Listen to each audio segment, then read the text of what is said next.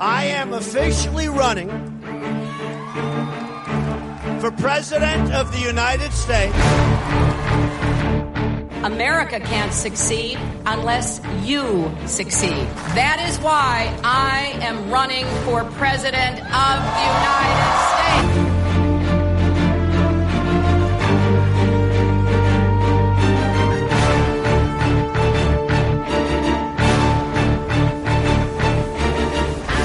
سیستم رأیگیری انتخابات آمریکا که به الکترال کالج معروف است چطور کار می‌کند؟ در این قسمت از ویژه برنامه انتخابات آمریکا در رادیو فردا کیوان حسینی به این سوال پاسخ می‌دهد.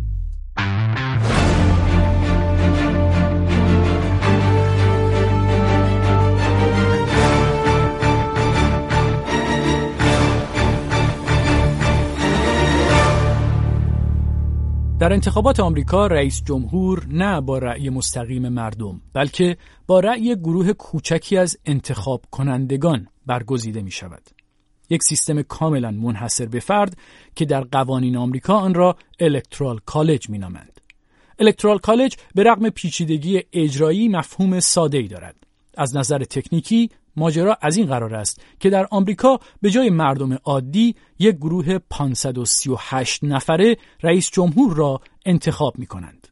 این 538 نفر اهالی سراسر کشور را نمایندگی می کنند و در نهایت کسی رئیس جمهور خواهد شد که بتواند بیش از 50 درصد آرای این گروه را به دست بیاورد.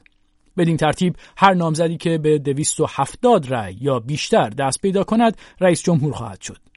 اما اینکه هر کدام از این 538 تن به چه کسی رأی بدهد از طریق آرای مستقیم مردم عادی روشن خواهد شد. به بیان دیگر هر کدام از این افراد به نامزدی رأی خواهد داد که اهالی منطقهش به او رأی دادند.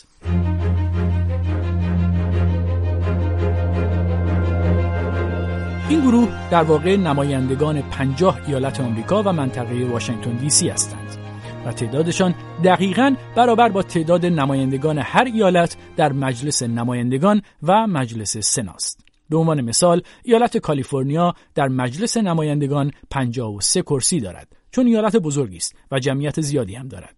این ایالت همچنین دو نماینده در مجلس سنا دارد که تعدادشان برای تمامی ایالت ها برابر است. بدین ترتیب ایالت کالیفرنیا برای انتخاب رئیس جمهور 55 رأی خواهد داشت. با همین محاسبه مثلا تکساس 38 رای و نیویورک و فلوریدا هر کدام 29 رای دارند. چرا در جمهوری آمریکا به جای شمارش ساده آرا در جای جای کشور رئیس جمهور به شکل غیر مستقیم انتخاب می شود؟ یکی از محوری ترین پاسخها به این سوال ریشه ماجرا در تاریخ تأسیس جمهوری آمریکاست. آمریکا 240 سال پیش از بریتانیا مستقل شد. زمانی که مثلا در کشوری مانند ایران کریم خان زند درگیر جنگ داخلی برای تثبیت یک سلطنت مطلق بود. در چنین زمانی صحبت از انتخاب نفر اول مملکت با رأی مستقیم مردم برای بنیانگذاران آمریکایی چندان آسان نبود. کندیس نلسون استاد علوم سیاسی در دانشگاه امریکن و از متخصصین تاریخ و روش های انتخابات در آمریکا در پاسخ به این سوال که چرا چنین سیستمی در آمریکا ساخته شد چنین می‌گوید. به این دلیل که بنیانگذاران آمریکا درباره میزان اطلاعات مردم عادی تردید داشتند. اما در این حال آنها می‌خواستند که مردم عادی در روند انتخاب رئیس جمهور نقش داشته باشند. به همین دلیل سیستمی درست کردند که مردم عادی بتوانند رأی بدهند و رأیشان موثر باشد. اما همزمان گروهی از نخبگان را هم به عنوان انتخاب کننده تعیین کردند که این گروه هر دوره در دسامبر رأی نهایی را می‌دهند. When they meet in December. به بیان دیگر از نظر بنیانگذاران آمریکا که به پدران بنیانگذار معروفند اعتماد به رأی مردم عادی برای انتخاب رئیس جمهور ممکن نبود بماند که در آغاز جمهوری آمریکا حق رأی نیز به گروه مردان سفید پوست زمیندار محدود بود که عملا ده درصد جمعیت را تشکیل می‌دادند اما مسئله حق رأی به مرور زمان حل شد و هرچه گذشت گروه های بیشتری از شهروندان آمریکایی اجازه یافتند تا در انتخابات رأی بدهند. اما آنها هرگز اجازه پیدا نکردند که با رأی مستقیم رئیس جمهورشان را انتخاب کنند و تا همین امروز واسطه میان آنها و انتخاب رئیس جمهور باقی مانده. لارا براون از اساتید دانشگاه جورج واشنگتن و مدیر مدرسه تحصیلات ارشد مدیریت سیاسی در این دانشگاه معتقد است که مسئله ریشه‌ای در ارتباط با سیستم الکترال کالج نقشی است که در نظام فدرالی آمریکا برای ایالتها در نظر گرفته شده است. Our framers of our US Constitution نویسندگان قانون اساسی ما می‌خواستند که در اداره امور هم آرای مردم موثر باشد و هم ایالت ها به عنوان واحدهای سیاسی اهمیت داشته باشند.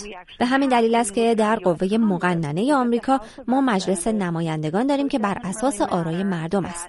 هر ایالت که جمعیت بیشتری دارد، نمایندگان بیشتر و حوزه انتخابیه بیشتری دارد. تقریبا به ازای هر 700 هزار نفر یک نماینده. اما مجلس سنا رو داریم که دیگر مهم نیست یک ایالت چقدر بزرگ است و چقدر جمعیت دارد. آنجا همه ایالت ها برابرند و هر کدام دو نماینده دارند. و به همین دلیل است که در مجلس سنای آمریکا ایالتی مانند وایومینگ که 600 هزار نفر جمعیت دارد با ایالتی مانند کالیفرنیا که نزدیک به 40 میلیون نفر در آن زندگی می کنند وزن برابری دارند. خانم بران معتقد است که آرای الکترال کالج از همین منطق پیروی می کنند. And our electoral college is essentially built upon that premise. What happens is, is that اتفاقی که میافتد این است که مردم از طریق ایالتهایشان رأی می‌دهند. بدین معنا که هر نامزدی که در درون یک ایالت بیشترین آرا را به دست بیاورد آرای الکترال یا انتخاب کنندگان آن ایالت را به دست میآورد. تعداد آرای انتخاب کنندگان هر ایالت هم مجموع تعداد نمایندگان ایالت در مجلس نمایندگان و نمایندگانشان در مجلس سناست این مدل نامزدها را مجبور می کند تا برای پیروز شدن در انتخابات تلاش کنند که در انتخابات تک تک ایالت ها پیروز شوند. و وقتی می‌گوییم که ما پنجاه ایالت داریم به همراه واشنگتن دی سی بدین معناست که ما پنجاه و یک انتخابات جداگانه داریم که در یک روز برگزار می شوند و برنده انتخابات هم کسی است که در بیشترین انتخابات از آن پنجاه و یک انتخابات پیروز شود.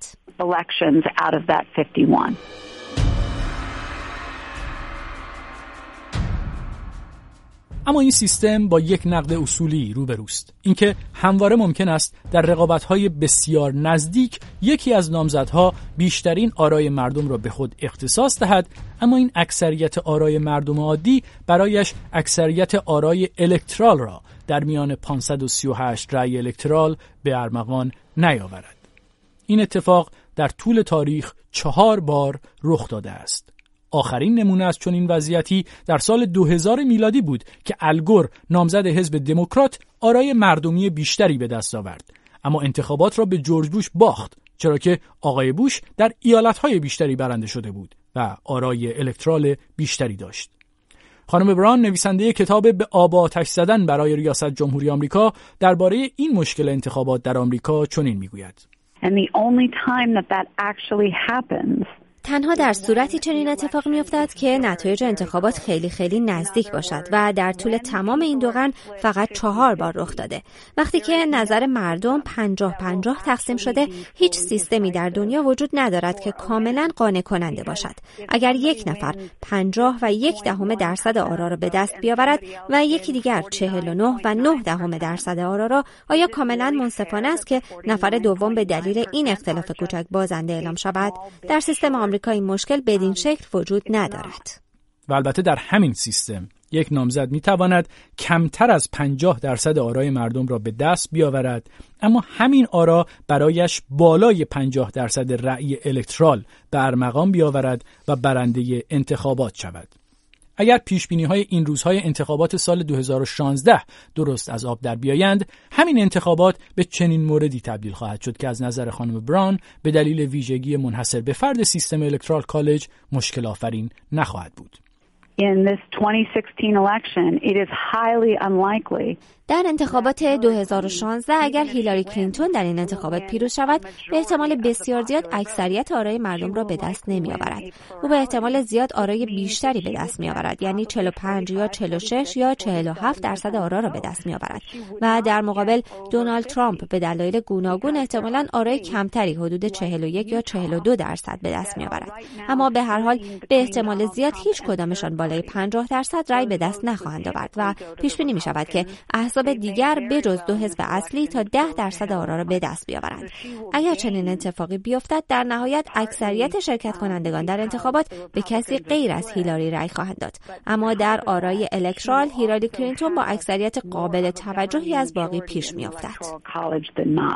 با این همه در دنیای امروز مفهوم انتخابات و رأی مردم با قواعدی مانند هر شهروند یک رأی پیوند خورده و در دموکراسی های بالغ جهان تلاشی قابل توجه برای یکسان نشان دادن ارزش آرای شهروندان دیده می شود. ضمن اینکه برخلاف دو قرن پیش میزان سواد و اطلاعات شهروندان عادی نیز تغییر کرده و در کنار تحولات شگرف در تکنولوژی های خبررسانی آگاهی عمومی درباره وضعیت کشور، مشکلات اساسی، وظایف رئیس جمهور و برنامه های نامزدها افزایش یافته است. با این حال هیچ خبری از احتمال تغییر قوانین انتخاباتی آمریکا و تبدیل آن به یک انتخابات ملی و سراسری شنیده نمی شود. چرا؟ کندیس نلسون از دانشگاه امریکن If there had been any effort to change it, it would have come after the 2000 election. اگر می‌خواست تغییر کند باید بعد از انتخابات سال 2000 و شکست الگور به رغم آرای بیشتر تغییر می‌کرد. چنین تغییری نیاز به تغییر قانون اساسی دارد که یک روند بسیار دشوار و جدی است. اگر اتفاق سال 2000 موجب تلاش برای تغییر قانون اساسی نشد، من بعید می‌دانم دیگر کسی بتواند چنین تغییری ایجاد کند. در آن زمان مسئله به دیوان عالی کشیده شد و دیوان عالی رأی داد. مهم این است که مردم آمریکا آن نظر را پذیرفتند. لارا براون استاد دانشگاه جورج واشنگتن نیز معتقد است که این مسئله ریشه در فرهنگ سیاسی آمریکا دارد. Each country creates systems that represent their political culture. هر کشوری سیستمی را به وجود می آورد که فرهنگ سیاسی آن کشور را نمایندگی کند و فدرالیسم ما در ایالات متحده به این مفهوم تاکید دارد که ایالت به عنوان یک واحد سیاسی باید در سطح ملی هم تا حدی قدرت داشته باشد. در این سیستم ایالت هایی که بزرگترند قدرت و نفوذ بیشتری در حکومت مرکزی دارند. اما این نباید بدین معنا باشد که ایالت های کوچک همیشه متأثر از ایالت های بزرگ باشند. در سیستم الکترال کالج یک ایالت به کوچکی نیو هم شایر مهم می شود. کمان که در همین انتخابات مهم شده و در انتخابات قبلی هم رأیش اهمیت داشت. به این دلیل که همان چهار رأی الکترالی که دارند تکلیفش روشن نیست و دو حزب باید سرش رقابت کنند و شاید به همین دلیل است که بر پایه انتخابات ریاست جمهوری آمریکا یک روند طولانی است که از ماهها قبل از روز انتخابات آغاز می شود و ستادهای تبلیغاتی با بودجه های عظیم را به سختی به خودش مشغول می کند. مبارزه در 51 انتخابات پروژه سیاسی کوچکی نیست و البته برنده نهایی آن هم ریاست قوه مجریه یکی از قدیمی ترین جمهوری های جهان را به دست می آورد. تنها جمهوری جهان که بیش از دویست سال است بدون وقفه به حیاتش ادامه داده و بدون استثنا هر بار قدرت در آن به شکل مسالمت آمیز و از طریق انتخابات جابجا شده است.